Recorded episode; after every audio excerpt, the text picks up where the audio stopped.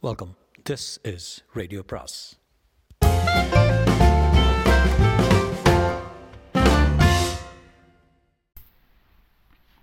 அனைவருக்கும் அன்பு வணக்கம். சாண்டில்யனின் கடற்புறா பாகம் மூன்று அத்தியாயம் பத்தொன்பது. பழம் நழுவி கலிங்கத்தின் இரு மரக்கலங்களையும் கரையில் இழுத்து பழுது பார்க்குமாறும் கடற்புறாவை காலத்தின் அதிபாயும் கடற்கோரை கூட்டத்தருகே நிறுத்துமாறும் இளையவல்லவன் உத்தரவிட்டதால் பெரும் கோபமடைந்த கண்டியத்தேவனும் அமீரும் படைத்தலைவன் கடைசியாக சொன்ன ஒரு வார்த்தையை கேட்டதும் சற்று பிரமிப்பும் சாந்தியும் அடைந்தனர். தனது கட்டளை நிறைவேற்ற கோபத்துடன் செல்ல முற்பட்ட அந்த இருவரையும் இன்னும் ஒரு வார்த்தை என்று கூறி அழைத்த சோழர் படைத்தலைவர் தேவரே கடற்புறாவை கடற்கோரைகளுக்கு அருகில்தான் நிறுத்தச் சொன்னேன். என்று சற்று அழுத்தமாக தெரிவித்தான். ஆ அப்படித்தான் சொன்னீர்கள் என்றான் கண்டி கண்டியத்தேவன் கோபம் தெளிவாக தெரிந்த குரலில். அருகில் என்றால் கடற்கோரைகள் மரக்கலத்தின் மீது பட வேண்டும் என்று அர்த்தமல்ல என்றான் படைத்தலைவன். அப்படியா? என்று சொன்ன கண்டியத்தேவன் இளையபல்லவன் பேச்சின் அர்த்தம் புரியாமல் விழித்தான். ஆம் தேவரே கடற்கோரைகளை அளவுக்கு அதிகமாக நெருங்கினால் கப்பலின் அடிப்பாகம் கோரைகளில் சிக்கிக்கொள்ளும். ஆகவே கடற்கோரைகளை அடைத்து ஆனால் அவற்றில் படாதிருக்க போதிய அளவு இடம் கொடுத்து மரக்கலத்தை நிறுத்திவிடும். புரிகிறதா? என்று வினவினான் இளைய பல்லவன் கண்டியத்தேவன் பதில் சொல்லவில்லை. புரிகிறது என்பதற்கு அறிகுறியாக தலையை மட்டும் ஆட்டினான். அப்படி தலையை ஆட்டியதை கவனித்த பிறகு இளைய வல்லவன் தேவரே பார்வைக்கு கடல் புறா கோரையை அடைத்து நிற்க வேண்டும். ஆனால் கோரையிலிருந்து ஓரளவு தள்ளியே இருக்க வேண்டும். இன்னொரு மரக்கலம் வந்தாலும் அது முகப்பை நீட்டும் அளவுக்கு கடல் புறாவுக்கும் கோரை கூட்டத்துக்கும் இடைவெளி இருக்க வேண்டும் என்று கூறிவிட்டு அவர்கள் போகலாம் என்பதற்குரியாக அறிகுறியாக கையை ஆட்டினான் அத்துடன் இளையவல்லவனை பிரிந்து சென்ற அமீரும் கண்டியத்தேவனும் இளையவல்லவன் கடைசியாக சொன்ன வார்த்தைகளை பற்றி யோசித்துக் கொண்டு சென்றனர்.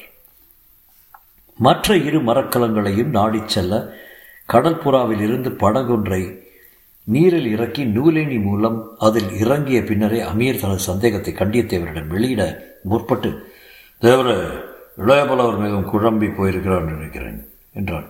ஆம் என்று கண்டியத்தேவன் ஒப்புக்கொண்டான். அவர் உத்தரவுக்குள் உத்தரவுகள் இதற்கு மும்முறை மாறிவிட்டன என்று சுட்டிக்காட்டினார் அமீர். ஆம் அமீர். முதல் கடப்புறாவை முகத்துவரத்தை அடிக்கும்படி நிற்க வைத்து கலிங்கத்தின் இரு மரக்கலங்களை உள்ளே கொண்டு அவை பழுது பார்க்கலாம் என்று சொன்னார். ஆ பிறகு இரவு இரு மரக்கலங்களையும் உள்ளே கொண்டு போய் பழுது பார்க்கலாம் என்றும் கடல் புறாவை கங்கதேவனிடம் நான்கு மரக்கலங்களுக்கிடையே மூக்கை மாத்திரம் புகுத்தி நிற்க வைக்கலாம் என்றும் கூறினான். உண்மைதான். இப்போது கடல் புறாவை துறைமுகத்துக்குள்ளே கொண்டு போய் கடற்கோரைக்குள்ளே நிற்க வைக்க உத்தரவு பிறப்பித்திருக்கிறார். ஏன் இப்படி உத்தரவுகள் மாறுகின்றன? இதை கேட்ட அமீர் கண்டியத்தேவன் முகத்தை உற்று நோக்கினான். கண்டியத்தேவன் முகமும் குழம்பி கிடந்தது. அவன் நீண்ட நேரம் யோசித்து விட்டு சொன்னான். இப்படி இளையவளவர் அடிக்கடி உத்தரவை மாற்றியதில்லை. மாற்றம் காரணம் ஓரளவு எனக்கு புரிகிறது. அவ்வப்போது கங்கதேவன் மாறுவதற்கேற்ப இவரும் உத்தரவை மாற்றுகிறார்னா அமீர் நமக்கு தெரியாதா? எந்த குழப்பத்திலும் இளையவல்லவரின் சிந்தனை தெளிவுபட்டு விடும் என்று?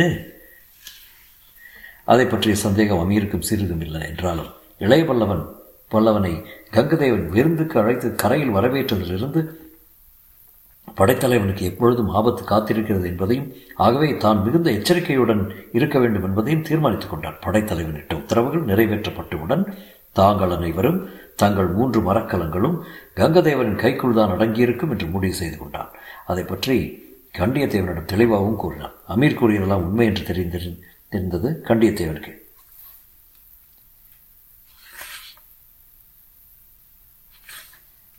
இரு மரக்கலங்களின் கரையில் இழுத்துவிட்டால் விட்டால் அவை செயலிழந்து விடும். கடல் புறாவை கோரை நருகில் நிறுத்திவிட்டால் அதன் மீது கங்கதேவன் போர்க்களங்கள் நான்கும் ஏக்காலத்தில் ஆயுதங்கள் வீச முடியும். ஆகவே அதுவும் செயலிழந்தது போலத்தான் என்ற கண்டியத்தேவன். ஆனால் நாம் என்ன செய்ய முடியும் அமீர்? தலைவர் உத்தரவுகளை நிறைவேற்றித்தானே ஆக வேண்டும்? என்றான்.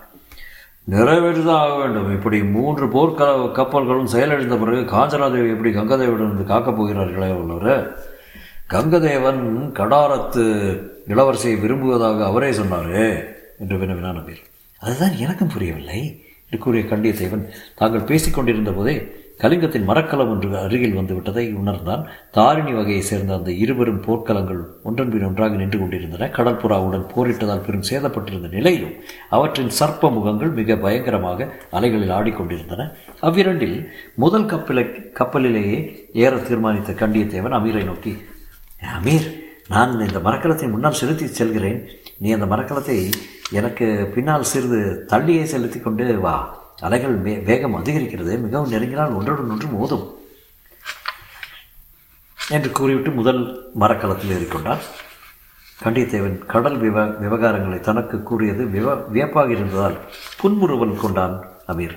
அகூதாவிடம் கடற்போர் பயின்று கடற்காற்றை மூச்சுக்காற்றாக உடைய தனக்கு கப்பலை செலுத்தும் முறையை கண்டியத்தேவன் போதிப்பது வியப்பாக இருந்தது அமீருக்கு. இருப்பினும் கண்டியத்தேவன் தன்னை விட நாலைந்து ஆண்டுகள் பெரியவன் என்பதை முன்னிட்டும் கப்பல் கட்டும் பணியில் சிறந்தவன் என்பதாலும் அவனிடம் மரியாதையுடன் தாழ்மையுடனும்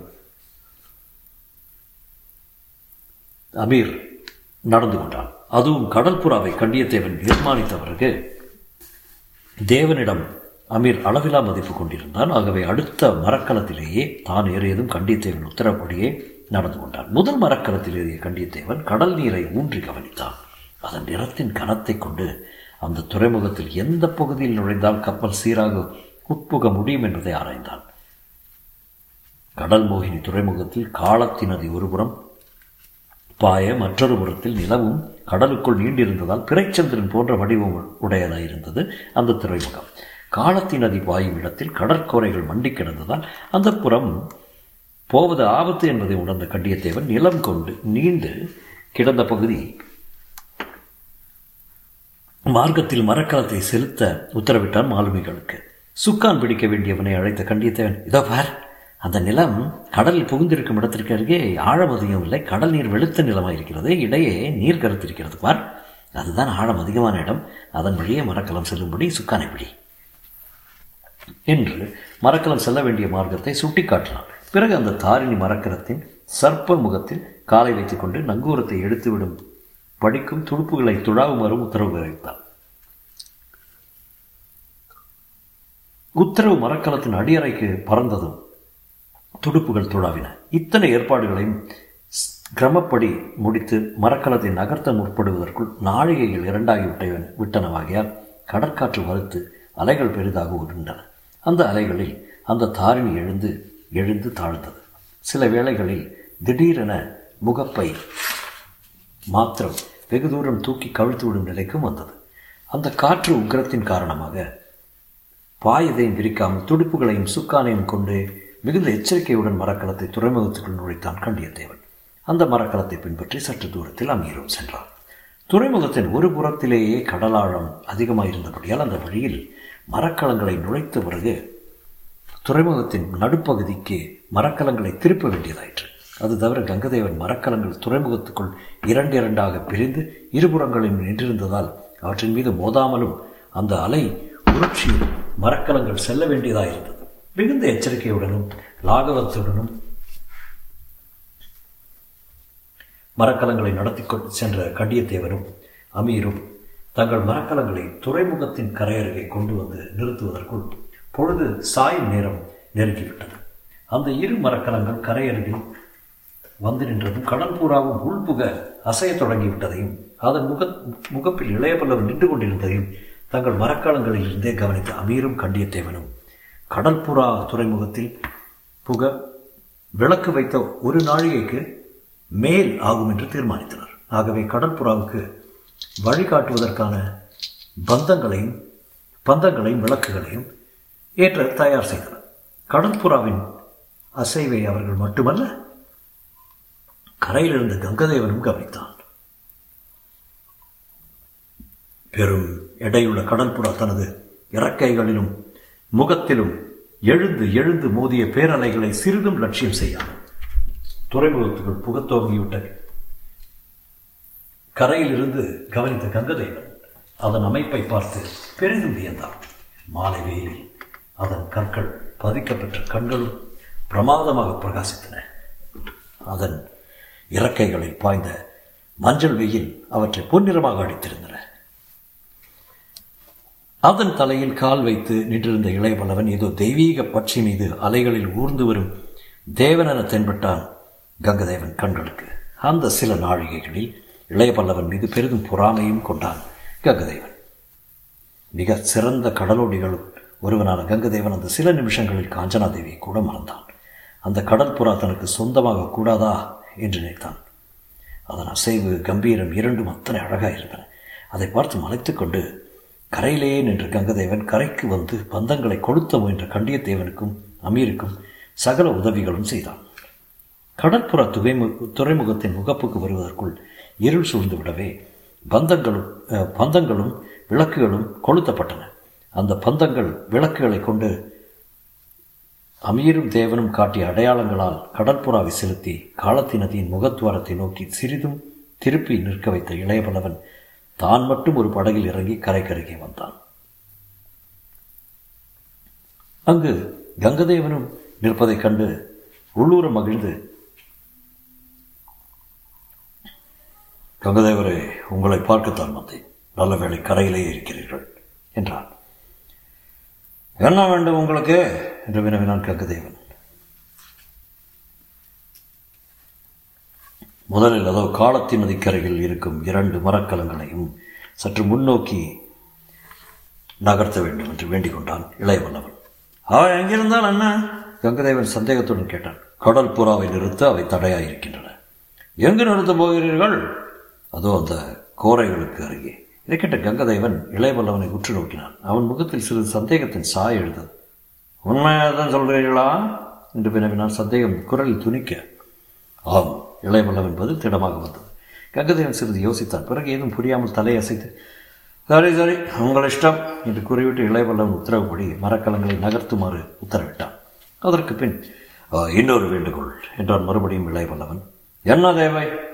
பலவர்மரையும் மஞ்சள் அழகியும் உடனடியாக கரைக்கு கொண்டு வர வேண்டும். அதற்கு உங்கள் மாளிகையில் ஒரு அறை தேவை. அதற்கு என்ன? தயார் செய்ய சொல்கிறேன். நீங்களே பார்த்து சரியான அறை அறை ஏற்பாடு செய்ய வேண்டும் என்று கேட்டுக்கொண்டான் நிலைப்படம் அப்படியே செய்கிறேன். வரவழைங்கள் இருவரையும் என்று கூறிய கங்கதேவன் மாளிகையை நோக்கி நடந்தான். அதிவேகமாக அவன் சென்றதும் கடற்புறாவையும் மற்ற மரக்கலங்களையும் நிறுத்த வேண்டிய முறை பற்றியும் யார் யார் எங்கெங்கு இருக்க வேண்டும் என்று விஷயம் பற்றியும் அமீருக்கும் கண்டியத்தேவனுக்கும் உத்தரவுகளை பிறப்பித்தான் இளையபலவன் பிறகு காஞ்சனாதேவியையும் பலவர்மனையும் அழைத்து வர மாலுமிகளை அனுப்பினான். மயக்கப்பட்டிருந்த பலவர்மனை ஒரு மஞ்சத்தில் கிடத்தி இரண்டு மாலுமிகள் படகில் வைக்க அவன் பக்கத்தில் உட்கார்ந்து காஞ்சனாதேவிக்கு கரை வந்து சேர்ந்தாள். பலவர்மனை தூக்கி வரச் சொல்லி இரு மாலுமிகளுக்கு உத்தரவிட்ட காஞ்சனாதேவியுடன் நடந்து கங்கதேவன் மாளிகைக்கு சென்ற இளையவல்லவனுக்கு அங்கு விருந்து தயாராகியிருந்தது மாளிகை மாடியிலிருந்து தனது ஓர் அறையை பலவர்மனுக்கும் காஞ்சனாதேவிக்கும் ஒதுக்கி விட்டிருந்தான் கங்கதேவன்.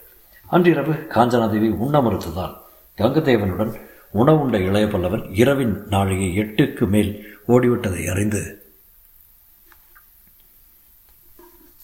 கங்கதேவரே நாழிகை எட்டு ஓடிவிட்டது என்றார் ஆ ஓடிவிட்டது. நான் கரைக்கு போய் கடற்புறம் நகர்த்தப்பட்டு விட்டதா என்பதை பார்க்க வேண்டும். நன்றே பாருங்கள் நானும் வேண்டுமானால் வருகிறேன். வேண்டாம் வேண்டாம். நீங்கள் வர வேண்டாம். நீங்கள் படுத்து உறங்குங்கள் நான் போய் வருகிறேன் என்றார் இளையபலவன் பழம் நழுவி பாலில் விழுந்தது என்று மனதுக்குள் ஓவகை கொண்டான் கங்கதேவன். இளையவல்லவன் கரைக்கு சென்ற நீண்ட நேரத்திற்கு பின்பும் அவன் திரும்பவில்லை. அதனால் ஏற்பட்ட சந்துஷ்டியின் மாளிகையில் தரைத்தளத்தில் இருந்த தனது அறையை திறந்து கொண்டு வெளியே வந்தான் கங்கதேவன். மாளிகை எங்கும் நிசப்தமாயிருந்தது. மெல்ல மெல்ல மாடிப்படிகளில் ஏறி காஞ்சனாதேவி இருந்த அறையை நோக்கி சென்றான் அந்த கயவன். அவன் கண்களில் காம வரி மண்டி கிடந்தது. கங்கதேவன் சம்பந்தப்பட்ட வரையில் அது அவனுக்கு அனுகூலமான காலம். பழம் நழுவி பாலில் விழுந்துவிட்ட காலம்தான். பழமும் பாலும் ஏன் சர்க்கரையும் கலந்தால் கூட ஏற்படாத இனிப்பு அவன் சிந்தையை தழுவி கிடந்தது. அதன் உடே கொழுந்து விட்டது காமாக்கினி. அந்த காமாக்னி உந்த மாடிப்படிகளில் ஏறி காஞ்சனாதேவி இருந்த அறை இருமுறை தட்டவும் செய்தான். தொடரும்.